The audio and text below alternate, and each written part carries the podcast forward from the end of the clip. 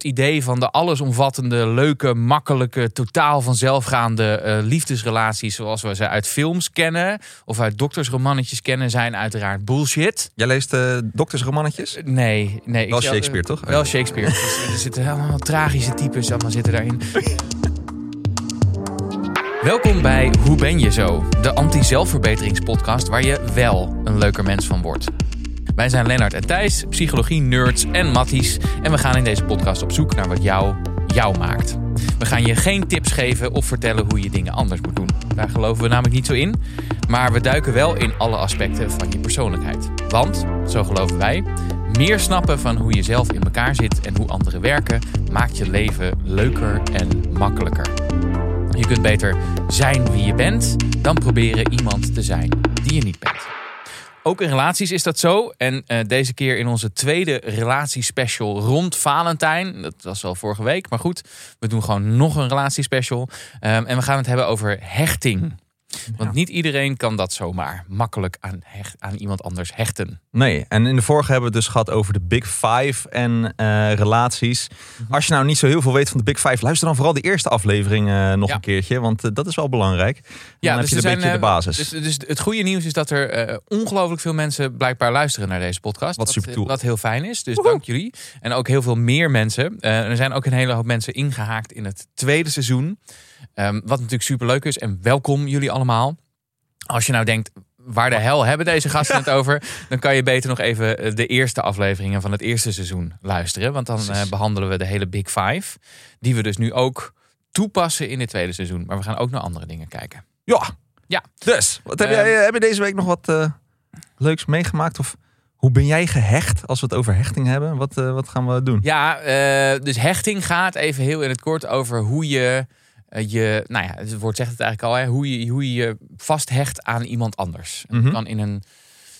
Met nietjes? Met nietjes, met nietjes, met nietjes. Um, met, uh, dat kan zijn in een, in een uh, laten we zeggen, een liefdesrelatie, maar ook in vriendschappen, in een relatie met familie. Um, uh, in ieder geval, hoe, hoezeer je daaraan aan vasthecht. Um, en het gaat dus ook een beetje over hoe, hoe, op, je, hoe op gemak je bent in relaties. Mm -hmm. en ik denk wel dat ik. Uh, ik ben op zich wel op mijn gemak in relaties. Maar ik heb soms wel de neiging om een beetje onzeker te voelen. En dan een beetje claimerig te worden. Zo van: Oh, vind je me nog wel leuk? Vind je me echt nog wel leuk? Mm -hmm. um, en dat is uh, niet altijd leuk voor de, de partner waarmee ik dan ben. Want dat is. Als je Heb je dat nog steeds? Aangezien je nu al een hele tijd. Nou, ja, daar hadden we het vorige keer over. Hè. Dus ik zit in een hele lange relatie. Ik denk dat dat wel minder wordt. Ik denk dat, dat, dat ik vooral in eerste instantie wel, uh, wel daar meer behoefte aan had. En dus vooral als ik me even niet zo goed over mezelf voel. Of als ik me een beetje onzeker voel. Of, of als ik denk wat die ander. Waarom doet die persoon dat nou? Denkt hij wel aan mij bij, bij dit of dat?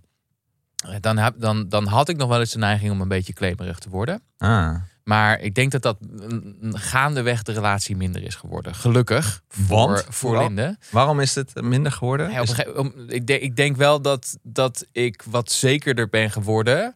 En ook als je al zo lang bij elkaar bent, dan ga je op een gegeven moment toch echt wat minder twijfelen aan. Uh, vindt die ander mij nog wel leuk? Want anders was dat in de eerste fucking acht jaar wel gebleven. Ja, ja echt. Hè. is al negen jaar bij. Ja, ja precies. Moly, dus, um, dus dat is dat over mijn hechting. Ik ben niet zo vermijdend. Hmm. En ik ben niet ook, als je het hebt over, laten we zeggen, bindingsangst versus verlatingsangst, zit ik nou niet bepaald aan de bindingsangstkant, zeg nee, maar. Nee. Maar een beetje wel aan de verlatingsangstkant, ah, denk ik. Ja, ja, ja. Hoe is dat bij jou? Ik denk dat ik, toen ik echt wel een heel stuk jonger was, uh, ook uh, meer de verlatingsangstkant opging. En dat ik ook graag een vriendinnetje dan en dan wilde. En dan heel, ja, ze moest niet weg bij me gaan. Mm -hmm. Um, maar dat ging gelukkig al vrij snel over. En dat ik daarna gewoon meer gezond, denk ik, de relatie instapte. Van hey, het kan ook een keer overgaan, dat kan gebeuren. Ja. Maar um, ja, een beetje lullig gezegd, er is enough fish in the sea. Um, dus dan komt het ooit wel weer goed. Mm. Um, en ik denk dat ik wel, ja, zoals uh, we zo meteen gaan behandelen, wel redelijk veilig gehecht Ja. ben. Ook vanuit uh, mijn ouders gezien. En, uh, En jij bent natuurlijk ook een hechtingsfiguur, zoals ze dat dan noemen, voor je kind. ja, ja. Reumels. Nou, ik ben daar wel een soort. eh, Je gaat daar toch een beetje bewust, zeker als je een beetje die, die theorieën en zo kent, ga je daar ook wel wat bewuster mee om van hoe je dus eh, ja, aan je kids hecht. Dus eh, ja, als er natuurlijk iets, als er iets mis met ze is of als ze vallen, dat je toch even naar ze toe gaat om te troosten. En hè, ik, ik probeer ook wel echt met grote regelmaat. eh, ik hou van jou tegen mijn kids te zeggen. Of te zeggen dat ik trots op ze ben. Of eh, dat ze iets goeds doen. Of, maar ook als ze natuurlijk iets fout doen. Het is niet alleen maar prijzen en geweldig eh, doenerij. Ehm, met de nodige discipline hier en daar is af en toe ook wel nodig. Ik denk dat ze dat ook nodig hebben. Maar wel altijd liefdevol. Hm. Ehm, en ehm, ja, ik wil niet, soort van, mijn, mijn ouders hebben mij denk ik heel erg fijn opgevoed. In ieder geval, ik heb daar geen klachten over. Maar ik kan, niet, eh, ik kan me niet herinneren dat mijn vader heel expliciet vroeger tegen mij zei dat hij van mij hield, zeg maar. En dat probeer ik, niet dat ik dat heel erg heb gemist, maar ik probeer dat wel heel erg veel bij mijn kids wel te doen. Gewoon dat ze weten, papa houdt van mij, zeg maar. Ja. En dat probeer ik wel echt in te douwen, zeg maar. Dus, eh, dus dat, ja. Ja. Ja, de andere generatie vaders, denk ik. Hè? Denk Ja, in het is mijn geval ook Zeker, ja, dat denk ik ook. Laten hun genegenheid wel merken, maar niet zozeer in woorden. Want dat hebben ze misschien niet zo heel erg geleerd. Maar meer in, oh, moet ik nog even eh, wat een lamp Moet ik een klusje? inhangen Ja, bij? Exactly the same met mij. Ik heb Ja. gelukkig ook een hele technische vader die voor mij heel veel Ja. klusjes opknapt. Er Thank zijn, God. eh, is ook wel een beetje dat idee van, van eh, verschillende liefdestalen. Hè? Sommige Ja. mensen zijn heel verbaal en andere Ja. mensen meer van eh, het aanbieden van hulp. Ja. Of het, het doen van een gebaar. Of, eh, Precies. Ja. Precies. Oké. Mooi. Dus Ja, dat. Dus, dus hechting wil ik het vandaag Ja. over hebben. Want ehm, ik denk, hè, dus deze, deze podcast natuurlijk ook wel in het teken van wat moet je nou over jezelf weten? Ja. Hoe zit je persoonlijkheid in elkaar? Ehm, wat weten we daar vanuit de psychologie over? En ik denk, hechting is nou typisch zoiets.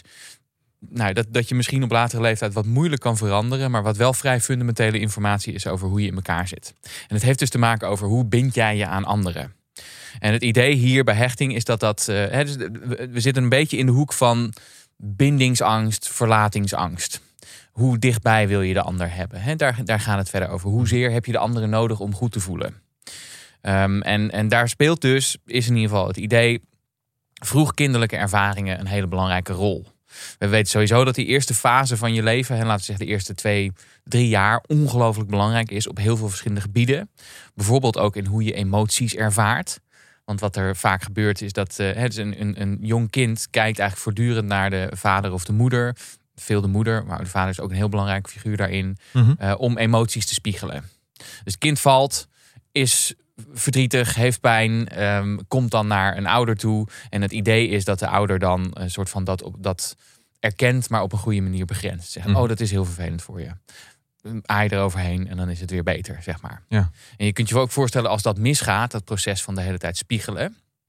Ehm, als er bijvoorbeeld hè, dus een kind met dezelfde situatie bij een ouder komt die dat een beetje afwijzend reageert, of wat, wat, wat jank je nou, zeg maar. eh, dat dat een hele andere eh, emotionele binding teweeg brengt. Mhm. Of als je terechtkomt bij een ouder die zegt: Oh, wat vreselijk, ik weet ook niet hoe ik dit moet doen. En die zelf helemaal in de paniek raakt. Ja, dat het kind bijna de ouder moet troosten. Ja, dus er zijn ook allerlei ideeën binnen de psychologie dat dat heel fundamenteel is voor bijvoorbeeld het. eh, of nou ja, dat dat, dat dat zo cruciaal is dat als dat misgaat, dat je eh, echt wel problemen op latere leeftijd krijgt. Bijvoorbeeld borderline-achtige eh, problemen. Hè, dat, waarbij je. Een van de kenmerken is dat je emoties niet goed weet in te schalen. Of dat emoties je snel overnemen. Mhm. Dus die eerste periode in het leven is gewoon heel belangrijk. En dat is dus echt wel vanaf geboorte, denk ik, of niet? Ja, ja, ja, precies. Ehm, en die eerste periode schijnt dus heel belangrijk te zijn, ook voor hechting. Mhm. Nou, wat is hechting? Ehm, wij mensen hebben een enorm vermogen om ons te binden aan andere mensen. Dus de andere mensen in ons leven zijn heel belangrijk voor ons. Ehm, en daar hebben we bepaalde psychologische tools voor. En we hechten ons voortdurend aan anderen. Dus laten we zeggen intieme relaties, familie, vrienden, collega's. Ehm, maar iedereen, niet iedereen is hetzelfde gebouwd op het gebied van relaties aangaan. We verschillen in, van elkaar in het gemak waarmee we relaties met anderen aangaan. Dus ons letterlijk hechten aan anderen. En die hechtingstijl, dat is dus het idee waar ik naartoe wil. Die hechtingstijl die ontwikkel je vrij vroeg al als kind. En die is vrij, schijnt vrij doorslaggevend te zijn ook voor hoe je op latere leeftijd met relaties bent. Mhm. Ehm, en het idee eh, komt eigenlijk uit de jaren 50. En dan had je een psychiater die heette eh, John Bowlby of Bowlby. Bowlby, denk ik. Ja. Bowlby. Bowlby. Ehm, en die deed eh, studie, nou, die, die, die onderzocht baby's en peuters. Zo, laten we zeggen, tussen een jaar en drie jaar, zeg maar. Vaak een beetje 18 maanden die, die tijd. Mhm. Ehm, en eh, die, die keek dus naar hoe die kinderen met genegenheid zijn. Ehm, en het is ook. Je kunt je ook voorstellen dat het heel belangrijk is voor kinderen van die leeftijd, of misschien nog wel jonger voor baby's, om een enorm vermogen te hebben om je aan anderen te hechten. Dat houdt je namelijk in leven. Hè? Dus je, hebt, je bent volledig eigenlijk afhankelijk van de zorg, de liefde, de verbinding met je ouders. Uh, of je, je, andere primaire verzorgers, zeg maar. Uh, dus uh, voor je eten, voor drinken, voor verschoning, voor warmte, voor bescherming, voor liefde. Ja. Um, en baby's hebben dus ook een enorm arsenaal aan proberen die aandacht en die liefde te ontlokken. He, dus schattig lachen, oogcontact maken, op schoot klimmen. Weet je, dat, dat, dat hele arsenaal van dingen. En het andere uiterste ook. He. Dus als je het even niet krijgt, enorm hard blaren. Of het ook best een beetje, lastig maken voor ouders. Um, om, om je niet uh, aandacht te geven, zeg maar. Ja, want het belang voor die baby's is echt wel heel erg groot. Hè? Je hebt ook dat experiment van dat aapje, mm -hmm. een racesaapje of zo, die dan, dan hebben ze een soort van metalen, ja, hele kille soort moederachtige ding gemaakt, waar dan, uh, waar, die, waar dat kindje kan, uh, dat babyaapje kan drinken, zeg maar. Ja. En daarnaast zo'n fuzzy, lekker warm, soort pseudo-moeder ernaast ja. gezet. En wat dat kindje dan doet, die gaat dan even bij die ene om even snel te drinken en daarna weer terug naar dat zachte zachte, kroelerige ja. Uh, moeder uh, pop, zeg maar. Ja, terwijl dat aapje dus daar geen eten kan krijgen. Maar nee. toch vanwege die warmte, die is zo belangrijk... Ja. dat het aapje liever bij die, bij die knuffelpop is... dan Precies. bij de pop waar eten uitkomt. Dus het gaat niet alleen maar om de voeding geven, inderdaad. Het is veel meer. Het is dat oogcontact maken, het is knuffelen. Ja, dus, dus niet alleen voeding en, en de, de, de slaap en, dezelfde, en de goede luiers verschonen. En luiers verschonen is belangrijk. Maar ook dus die emotionele en die psychologische warmte. Die heb je gewoon echt nodig.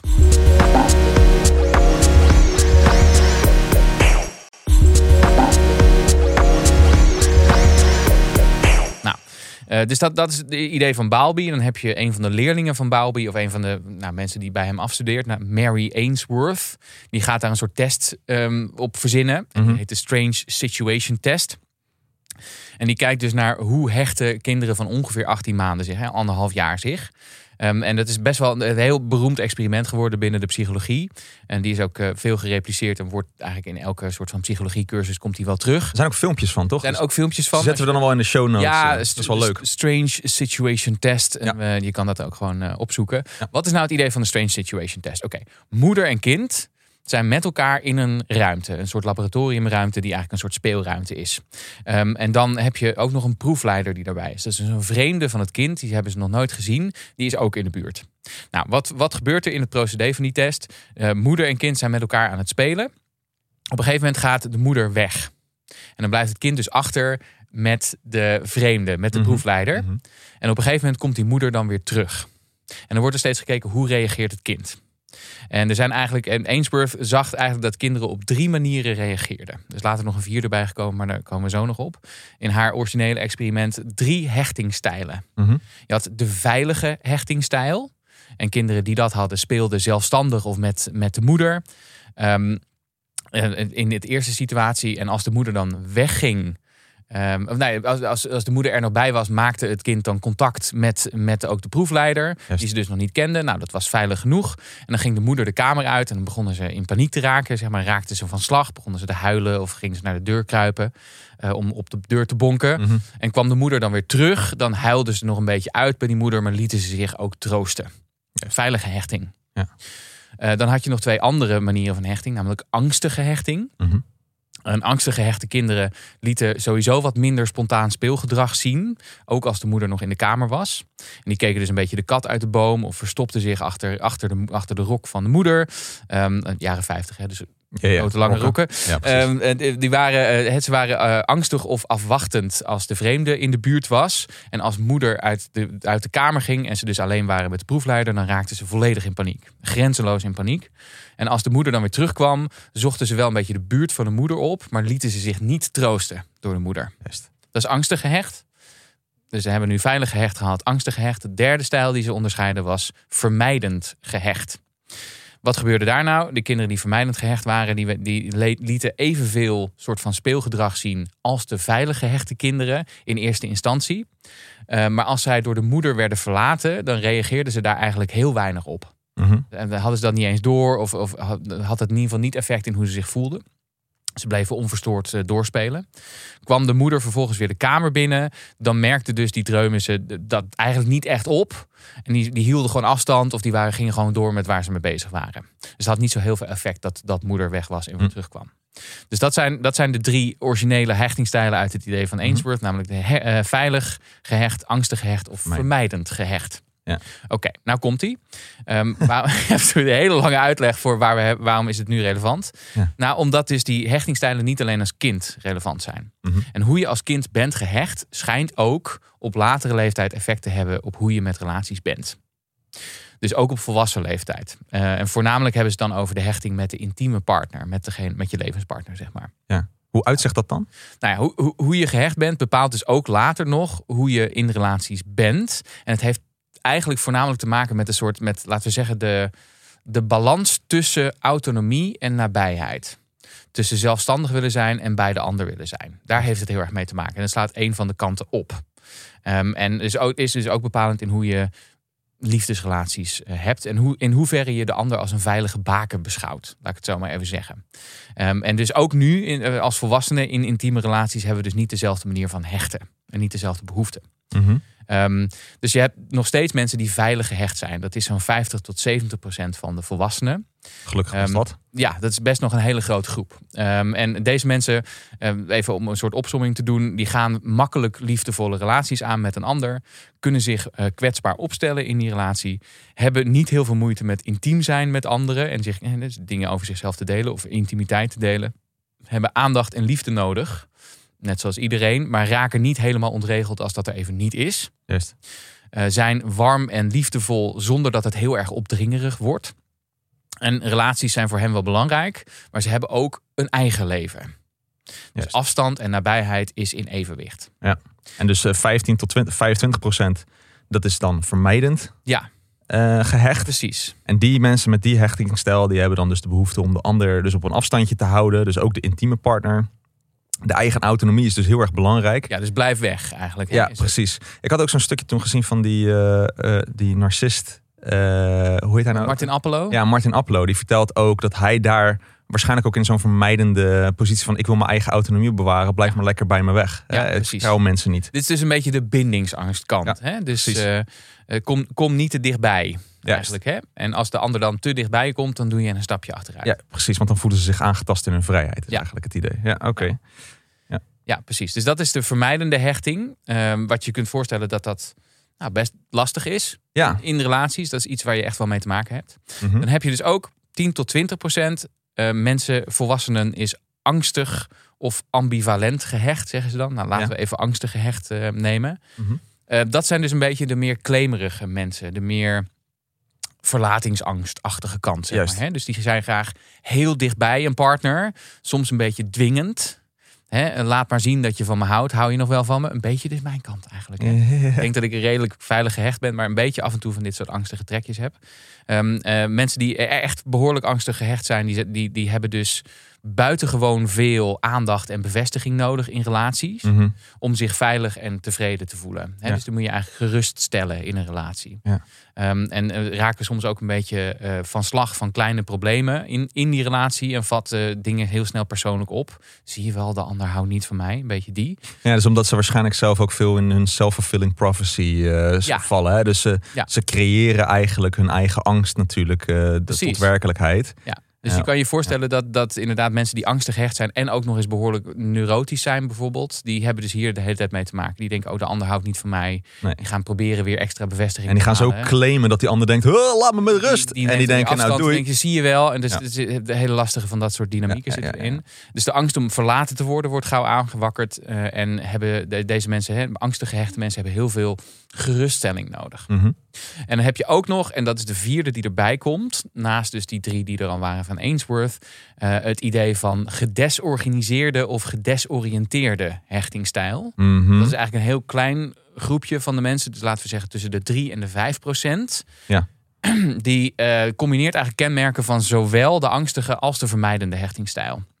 Dus bindingsangst en verlatingsangst. Ja, dus die gaan afstoten en... eh, Afstoten, aantrekken, ja. die, die dynamiek. Dus dat eh, wordt vet vaag voor de partner, zeg maar. Van wat wil je nou eigenlijk, ja, zeg maar. dus, ja, dus dat heeft een beetje iets. We hebben het wel eens eerder gehad over gaslighting. Ja, ja, een ja, beetje ja. daar iets. Hè? Dus soms heel geweldig, dan weer even afstand. Dan moet je weer dichtbij komen, dan moet je weer afstand houden. En dat is ook best een beetje onvoorspelbaar. Mhm. Een beetje chaotisch. Hè? Ja, je weet als partner zijn er niet echt wat je nou, wat je nou moet doen, zeg maar, bij een type als Nee, dat. Nee, en je kunt je ook voorstellen dat die, dat die ook weer met elkaar interacties hebben, hè, die stijlen. Dus, Ja, ja, eh, ja. dus, en het idee dan hier is dat je hechtingstijl die je als kind eigenlijk al hebt, die dus deels wordt bepaald door wat je meemaakt als kind, maar ook deels door genen, Mhm. die, eh, die, eh, die verandert eigenlijk in principe niet helemaal fundamenteel meer. Die blijft een beetje je default ins- instelling voor relaties. Ehm, het, is, het is niet zo dat het helemaal niet meer kan veranderen. Want je kunt je voorstellen die, dat, dat iemand die heel veilig gehecht is en in een relatie behoorlijk beschadigd is geraakt op de een of andere manier, Ja. die wat, wat bindingsangstiger wordt, zeg maar. Hè? Dus die, die, die zich daarna dan, als er iets heel akeligs is gebeurd, moeilijker gaat hechten aan een partner. Ja. Eh, en dan weer in een volgende relatie heel veel bescherming en bevestiging nodig heeft om dat weer eh, af te leren. Eh, of af te leren, maar in ieder geval om, om zich veilig te voelen, zeg maar. Mhm, mhm. Ehm, maar je kunt je ook voorstellen dat iemand die een wat meer vermijdende hechtingstijl heeft, die een hele langdurige, bevestigende, eh, veilige relatie heeft, die voelt zich misschien wat minder in die, in die vermijdende of angstige kant. Ja, ja. Ehm, en dat is een beetje het, het, het, het, wat nou lastig is, is dat, dat, nou ja, dat zo'n relatie eigenlijk een soort dansen is tussen twee partners. Hè, van daarbij stappen en, en, en, en weer wegstappen. Ehm, en er zijn ook wel theorieën, bijvoorbeeld iemand als, als Esther Perel, hè, dus de, de, de beroemde ehm, relatietherapeut die heel veel over schrijft. Die zegt, een relatie is eigenlijk pas echt succesvol als je de juiste afstand tot elkaar hebt. Mm. Dus te ver af is niet goed, maar te dichtbij is ook niet goed. Nee. En als je het veel te dichtbij staat de hele tijd, dan, dan haalt dat van de erotische spanning van een relatie weg. Hè? Dus om, om iemand aantrekkelijk te vinden en om erotische gevoelens te hebben, moet iemand ook een klein beetje op een afstandje zijn. Want je moet kunnen verlangen naar iemand. Zeg. maar. Ja, ja, ja, ja. Je kunt je voorstellen dat het hechtingstijl een beetje fukt daarmee. Zeg maar, van, Ja, ja, ja, ja. dus dat is, dat is, ja, het is, het is- niet een heel positief verhaal. Het is wel een belangrijke om, om te weten over jezelf, hechtingstijl. En wat nou als je het bij jezelf herkent? Ja, Een van die soort van, niet de veilige, maar die andere negatievere hechtingstijlen. Ja, ik denk dus de- ten eerste is het heel goed om van jezelf te weten. Mhm. Ehm, eh, en ook te, snappen dat dat niet betekent dat, er dat, dat het helemaal mis met je is. Dat het Nee. nooit meer iets met je wordt. Nee. En dat je een loser bent op het gebied van relaties. Dat helemaal niet. Nee. Maar wel dat je behoeften dus net een beetje anders Ja. eh, zijn. Ja. Ehm, Ja. ja. Ik kan me ook voorstellen dat, ook al heb je misschien begin je met een veilige hechting, eh, stijl als kind, zeg maar, en je komt in een enorme vechtscheiding waarbij je echt het vertrouwen in mensen, zeg maar, daar ook een beetje in verliest. Ja. Dat je dan ook nog wel eens even tijdelijk van stijl een beetje verandert. Dat je dus de, de angstige of de vermijdende misschien wel eh, op gaat zoeken. Ja. Eh, eh, omdat ja, je bent gewoon beschadigd op een bepaalde manier. Ja. Nou, het is nooit helemaal, eh, helemaal perfect misschien relaties. Nee, en soms maakt het het dus lastig om een partner te vinden of om een soulmate te vinden. Ja, oh god damn it, een soulmate. Ik voel een rant aankomen in ieder geval. Zal ik, eh, moet ik de rant aanzetten? Ja, ga je gang. Oké, daar gaan we. De rant. Ja, ik kan er dus echt niet tegen dat bloody woord soulmate proberen te vinden. En mensen die zeggen ook dat ze dat gevonden hebben. Want dat bestaat gewoon niet. Je kan niet je soulmate vinden. Je hebt misschien een goede hechting met iemand, dat geloof ik wel. Maar een soulmate, oh mijn god. Er zijn meer dan 8 miljard mensen ondertussen op deze wereld. 8 miljard. Nou, de kans dat je dus een soulmate tegenover je hebt... is dus 1 op de 8 miljard. En even ter vergelijking, als je dus de staatsloterij... de hoofdprijs zou winnen, is dat 1 op 40 miljoen is die kans. En niet 1 op 8 miljard. Dus je hebt nog veel eerder een kans om de staatsloterij te winnen... en dan de hoofdprijs, hè, niet 1 miljoen euro of zo. En dat is eh, als je dus alle mensen in één, nog een keer zou zien. Wat je natuurlijk nooit gaat doen. Je kan niet al die 8 miljard mensen natuurlijk gaan zien. Dus hem of haar tegen het lijf lopen... en dan nog een relatie krijgen ook... is statistisch gezien onmogelijk. Dus kappen met dat nare woord. Het geeft me de bloody kriebels. Eh, dus eh, je hebt geen Niet soulmate. meer het soort woord soulmate Alsjeblieft, zeg. wordt Lennart boos. Ja. Oh mijn god, ik kan daar niet tegen. Zo, dit is gewoon binnen de tijd, Thijs. Nou, Zo ja. kan je dit gewoon doen. Ja? Rant. Oké, wat motten we nou met deze informatie? Want het is een beetje deprimerend, dat hechting, hechtingverhaal eh, de hele tijd, Thijs. Ja, Dankjewel sorry. daarvoor. Maar dus niet iedereen heeft evenveel talent voor relaties, is dus een beetje het idee. Maar dat hoeft dus niet erg te zijn, maar dus is goed om voor jezelf te weten. Ja, precies. En als je dus weet dat je wat angstig gehecht bent of wat vermijdend gehecht bent, snap dan dat je gewoon ten opzichte van mensen die veilig gehecht zijn, wat meer geruststelling nodig hebt in relaties of wat meer autonomie nodig hebt in relaties. Dat is soms lastig. Ik kan me Mhm. voorstellen dat dat soms ook voor een partner best een lastige puzzel is. Maar het is nou eenmaal hoe je gewired bent. Dus daar heb je dan wel mee te maken. Ook omdat het deels genetisch ook is. Hè? Dus, en, en ook door de opvoeding van jou. Dus ja, waar je eigenlijk niet zo superveel aan kan doen. Ja, Ehm, dus je zit een beetje, you're stuck with it, zeg maar, voor een deel. Ja, en dus als partner van iemand die, die vermijdend of onveilig gehecht is, eh, is het ook wel goed om te weten dat eigenlijk proberen die ander te veranderen, dus niet echt, nou, dat is waarschijnlijk zinloos. Ehm, maar je kunt wel veiligheid bieden. En je kunt wel een beetje omgaan met hoe je partner gewired is op dit gebied. Nou, ik denk dat het bespreekbaar hiervan maken. En dus dat je weet, hè, nou, je hebt nu een beetje de woorden, denk ik, als luisteraar zijnde, om eh, hierover te kunnen praten met je partner. Ik denk dat dat heel erg belangrijk is om dus het gesprek daarin ook aan te gaan. Van, Ja. Of ik heb een bepaalde eh hechtingstijl die niet even positief is dat, dan dat ik zou willen. En dat kan misschien eh, lastig zijn voor jou als partner. Ja. En andersom als partner zou je misschien ook kunnen kijken of je dat een keertje ter sprake kan brengen. Of laat ze anders deze aflevering luisteren als tip. Ja, precies. En ik denk ook, weet je, dit, dit valt heel erg binnen ons idee van de podcast. Waarin eigenlijk soort van het basisidee is: we zijn allemaal een beetje gek op bepaalde manieren. En dat geldt dus ook in relaties. En we zijn allemaal een beetje een, een idiot. Als het, als het aankomt op het leven en in, op, het, op het gebied van onze relatie. Ja, dit is niet iets wat we op school krijgen, zeg maar. nee, om, eh, nee, om precies. we, hebben- hoe we je... zijn imperfecte wezens die ook on- ons imperfect hechten aan anderen. Ehm, en eh, soms heb je, sommige mensen hebben heel veel talent voor relaties, andere mensen hebben minder talent voor relaties. Is ook denk ik, we hadden het vorige keer had ik een beetje een rant over Tinder. Mhm. Over waarom dat zo lastig is om daar een stabiele relatie te vinden. En dat heeft natuurlijk te maken met dat het helemaal niet in het belang is van Tinder om een stabiele relatie, eh, jou aan een stabiele relatie te Nee, jongen, je moet terugkomen op Tinder. Want dan ben je geen klant meer van Tinder. Dus dat houdt het in je achterhoofd. Maar ook, ja, En misschien is dat trouwens datzelfde voor eh, een aantal andere dating sites of apps. is ook voor eh. Bumble en eh, wat zijn de, Ik heb geen idee, man. Ik zit er nooit op. insert de, de, de huidige dating sites hier. Precies. Ehm, eh, maar dus ook omdat mensen die veilig gehecht zijn ook wat meer, wat makkelijker in relaties zitten. Dus die blijven ook wat langer in een lange relatie zitten. Waardoor je een hele grote groep overhoudt die net even wat meer kans hebben om angstig dan wel onveilig, heeft dus onveilig, angstig ofwel vermijdend gehecht te zijn. Ehm, en die zitten dus ook relatief veel op die dating sites. Dus dat is wel goed om te, om te snappen ook Ja, wel. ja. Ehm, even kijken hoor. Wilde, wilde ik nog meer zeggen?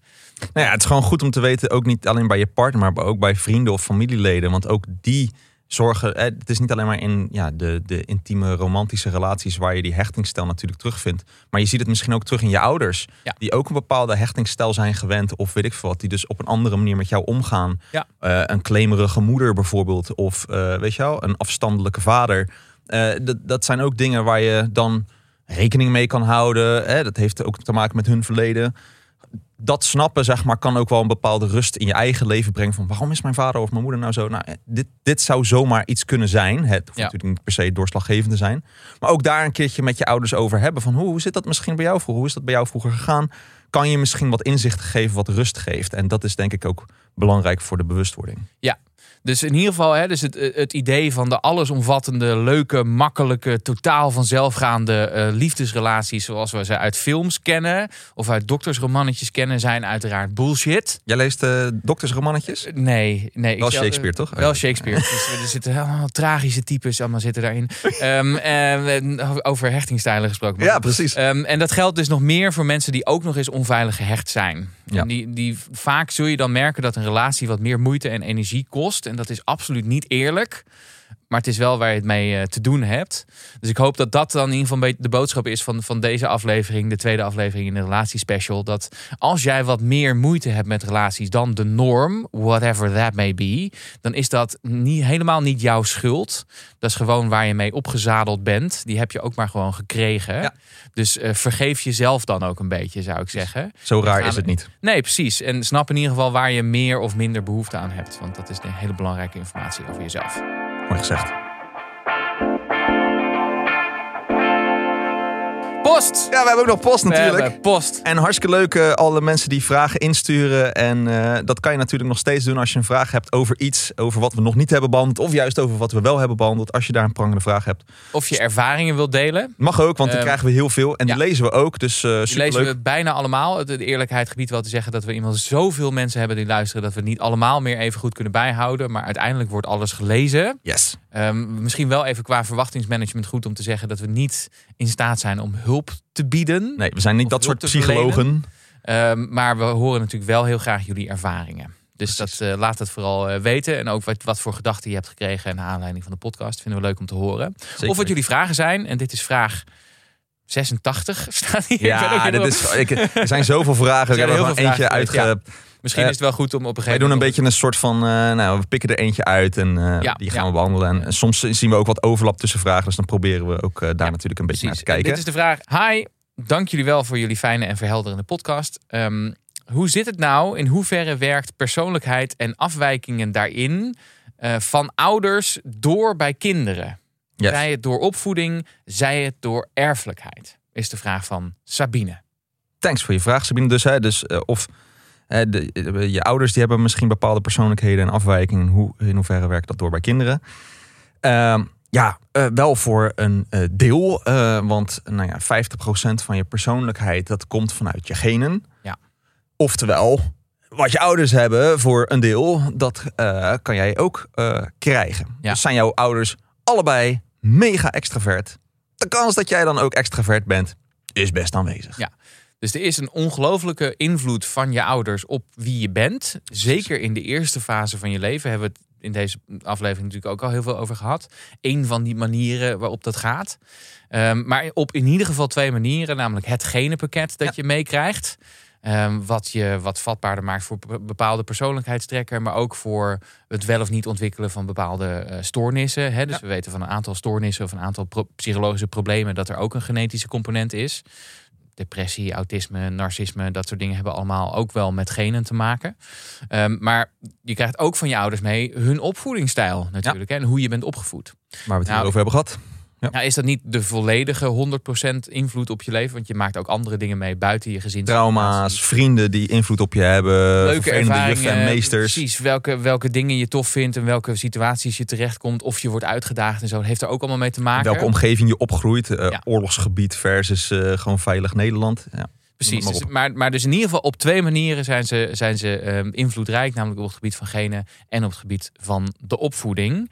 Eh, en op het gebied van de opvoeding eh, geven ze soms ook nog eens dingen door... die ze van hun ouders weer hebben meegekregen. Hè? En Dus die er gaat, natu- er ja. staat ook nog een familieding of een intergenerationeel ding op die manier. Precies. En de, en de dingen die natuurlijk ook in hun eigen persoonlijkheid ook weer zitten. Ja. Eh, dus eh, ook de afwijking die zij hebben, ja, dat, dat straalt ook op die manier weer af Ja. op de kinderen. Dus een grote invloed, maar wat ook van invloed is... sociale omgeving, de tijd waarin je opgroeit... de technologie die je gebruikt, al die verschillende dingen.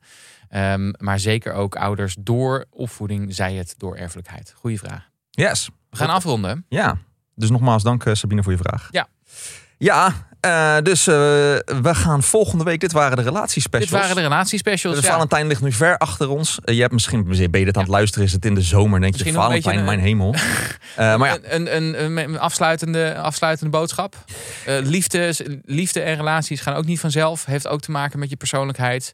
Ehm, het idee dat iedereen altijd maar supersterren moet zijn op het gebied van relaties... kunnen we ook door de play spoelen. precies. Want relaties kosten heel veel werk. En je hebt ook je bepaalde eigen nukken in, in een relatie... en hoe je je hecht aan, aan andere mensen. En ook dat heb je helaas te accepteren. Dat zie je niet zo snel in fucking Hollywood.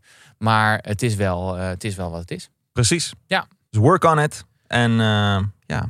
eh, Accepteer jezelf en accepteer de ander. Precies. Dat hij ook niet perfect kan zijn. En jij zelf ook niet. En wees ook gewoon een beetje lief daardoor voor de ander. Ja, Dat is heel belangrijk. prachtige boodschap toch zo. Ja. Mooi gezegd. Ja. Nou, volgende week gaan we het weer over wat anders hebben.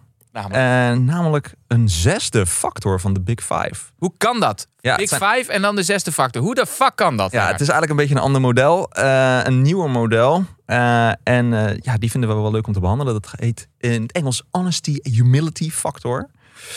Dus ja, een beetje over pijnlijk eerlijk versus leugentjes om bestwil, zeg maar. Zo moet je het een beetje zien. Ja, en daar gaan we het volgende week over hebben. En wat dat allemaal inhoudt en betekent. very interesting. Oké, Ja, dus eh, nou, wat heb je allemaal geleerd over in deze aflevering? Dat eh, mag je ons laten weten via de socials. Ehm, volg eh, ons uiteraard op Instagram en TikTok. Hartstikke leuk als je dat doet. En natuurlijk ook op Spotify. Ja. Klik dat volgknopje aan. Geef ons sterren, likes, ratings. als je dat nog al niet hebt gedaan, volg, volg ons nu dan even. Want dat kost je niks en het scheelt voor ons heel veel. Want we komen onder meer mensen bekend. En dat vinden we hartstikke leuk. En onthoud, nee, je hoeft jezelf of je partner niet te verbeteren. Maar een leuker leven begint bij meer begrip en acceptatie van jezelf en de ander. En het idee opgeven dat je anders moet zijn dan je bent. Dat geldt voor mensen met bindingsangst en met mensen met verlatingsangst. Toedels!